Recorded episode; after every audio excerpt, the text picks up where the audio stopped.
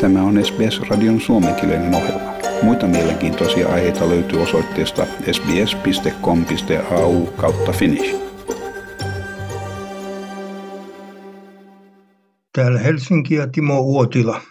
Lumi- ja räntäsateita liikkuu maan etelä- ja keskiosan yli tässä juuri vapun edellä. Kukapa tietää, mikä on sää sitten vapunaattona ja itse vappuna. Keskiviikkona pilvisyys vaihtelee ja yksittäiset räntäkuurot ovat mahdollisia. Yleisesti on kuitenkin poutaa ja osin aurinkoistakin. Ja yöpakkasiin kannattaa varautua kuluvalla viikolla koko maassa. Näin sitä Suomessa siis valmistaudutaan vappuun. Ei kovin kesäiseltä vielä näytä. Ja maailmanpolitiikkaa. Tasavallan presidentti Sauli Niinistö kommentoi MTV-uutisissa lauantaina haastattelussa Venäjän presidentin Vladimir Putinin aiemmin pitämää puhetta, jossa Putin puhui punaisesta linjasta ja sen ylittämisestä. Niinistö odotti puheen ulkopoliittisen osuuden olevan pidempi ja sisältävän kovempaa kieltä. Kremlin tiedottaja näytti sanovan ainakin lehtitietojen mukaan, että Venäjä ei siedä omiin asioihinsa sotkeutumista tai Venäjän tietyllä tavalla sisäisiin asioihin vaikuttamista. Tuo punainen viiva esitettiin, että sen esittäjä Putin itse pitää oikeuden myös sen tulkinnasta.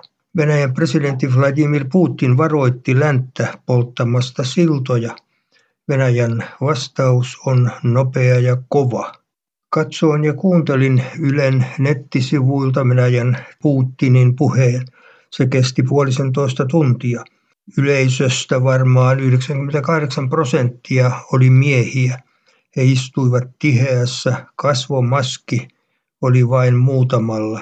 Tuollainen tilaisuus oli varmaan varsinainen koronakiihdytin mutta Putinin porukoiden oli päästävä näytille. Puheessaan Putin lupaili kansalle parempia sosiaalipalveluja ja elintason nousua. Uskoo ken voi. Ulkopolitiikka jäi kovin vähälle. Esillä olivat suhteet Valko-Venäjään. Varsinainen kriisipesäke Ukraina jäi melkein mainitsematta, vaikka siellä kuulemma on menossa laaja sotaharjoitus. Oppositiojohtaja Navalnyitä ei mainittu lainkaan. Nälkälakossa riutunut Navalny on siirretty sairaalaan. Illalla Navalnyin kannattajat järjestivät mielenosoituksia eri puolilla Venäjää ja Helsingin Narinkkatorilla. Presidentti Sauli Niinistö haluaa opettaa maailmalle Helsingin henkeä – vuoden 1975 Orban turvallisuus- ja yhteistyökokouksen Etykin malliin. Itse Vladimir Putin on käyttänyt tuota ilmausta viime aikoina useaan kertaan, sanoi Niinistö MTVn haastattelussa. Se antaa ilmeisen hyvät edellytykset ryhtyä valmistelemaan Helsinkiin uutta kansainvälistä kokousta – vaikkapa vuonna 2025, jolloin Etykistä tulee kuluneeksi 50 vuotta. Ja koronapandemia. Uusimmat tiedot koronaviruksesta. Varusmiehet kritisoivat varuskuntien koronatoimia ja rokotetut amerikkalaiset voivat päästä kesällä EU-hun. Koronarokotuksia aiotaan kohdentaa pahimmille epidemia-alueille – Muutos on voimassa toukokuun loppuun. Hallitus on hyväksynyt päivitetyn suunnitelman siitä, miten koronarajoituksia ryhdytään purkamaan Suomessa. Maanantaina 19. ravintolat, kahvilat, baarit ja yökerhot ovat avanneet ovensa kaikissa maakunnissa, mutta niiden toiminnan rajoittaminen jatkuu edelleen. 22. päivä 4. otettiin käyttöön uusi välitaso näillä alueilla. Ruoka, ravintolat suljetaan kello 20, perustason alueilla kello 23 ja leviämisvaiheen alueilla kello 19.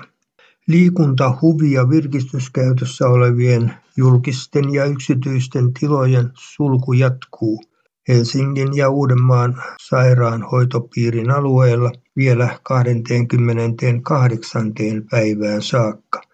Etelä-Suomen aluehallintoviraston mukaan kuuden hengen kokoontumisrajoituksia ja velvoitteita taata asiakkaille turvavälit laajasti erilaisten tilojen käytössä jatketaan muualla paitsi Kanta-Hämeessä.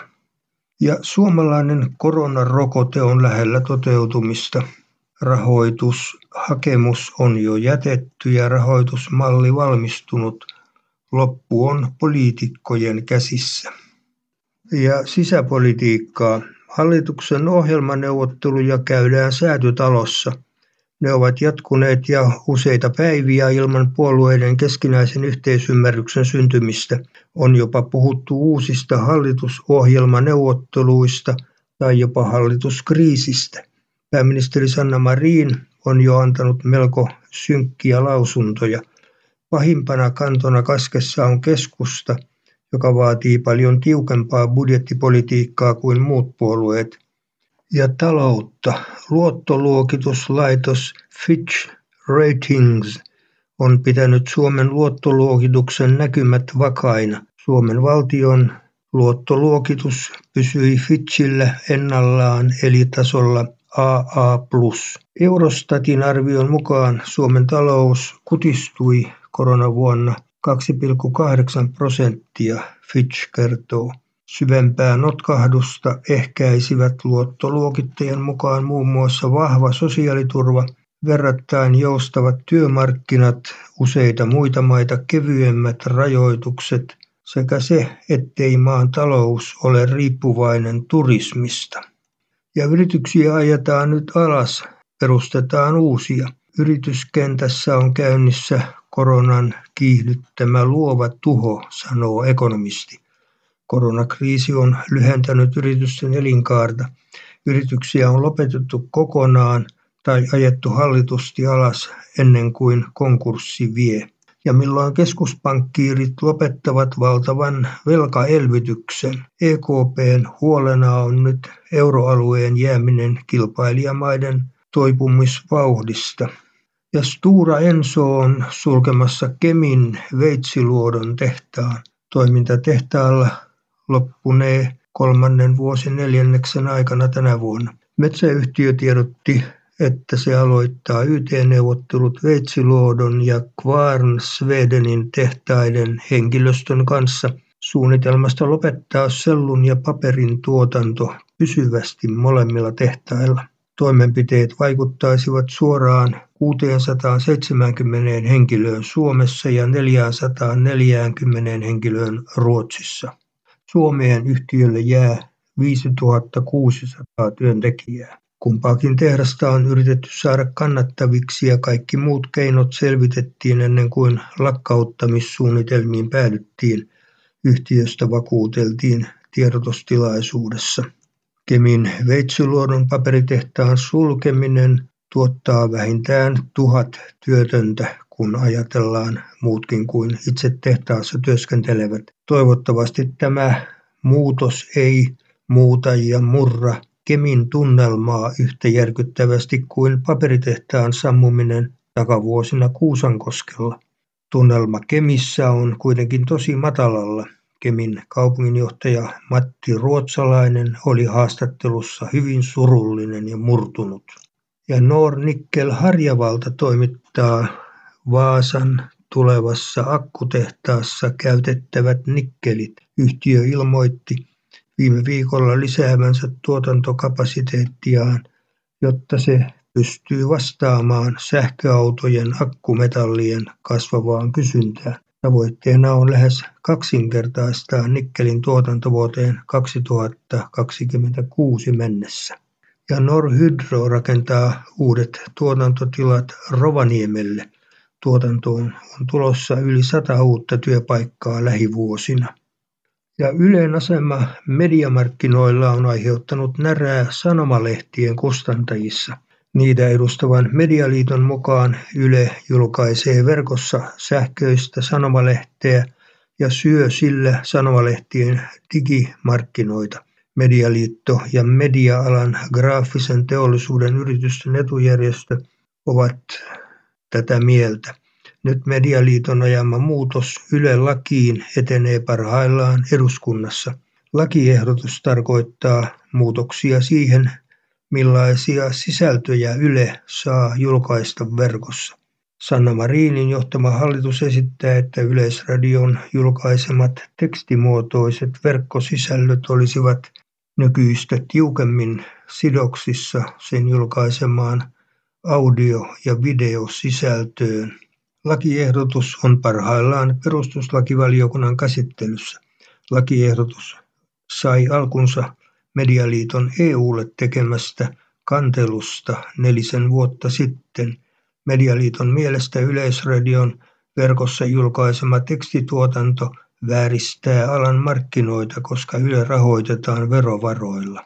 Yle-lain etenemistä seurataan myös Journalistiliitossa. Liiton puheenjohtaja Hanne Aho on eri mieltä Medialiiton kanssa. Ahon mukaan on vaikea nähdä, miten lehdistö hyötyisi Yleisradion toiminnan rajoittamisesta. Koko tämän projektin taustalla on kaupallisen median toimintaedellytykset ja vaikea kilpailutilanne. Kaupallista mediaa ei tueta Yleisradiota kurjistamalla, Aho toteaa. Kaupallista mediaa tuetaan Ahon mukaan niin, että sen toimintaedellytyksiä ja kilpailumahdollisuuksia parannetaan. Pitäisi ottaa oppia siitä, miten Googlen ja Facebookin roolia on supistettu verotuksella Australiassa. Tykkää, jaa ja ota kantaa. Seuraa SBSn suomenkielistä ohjelmaa Facebookissa.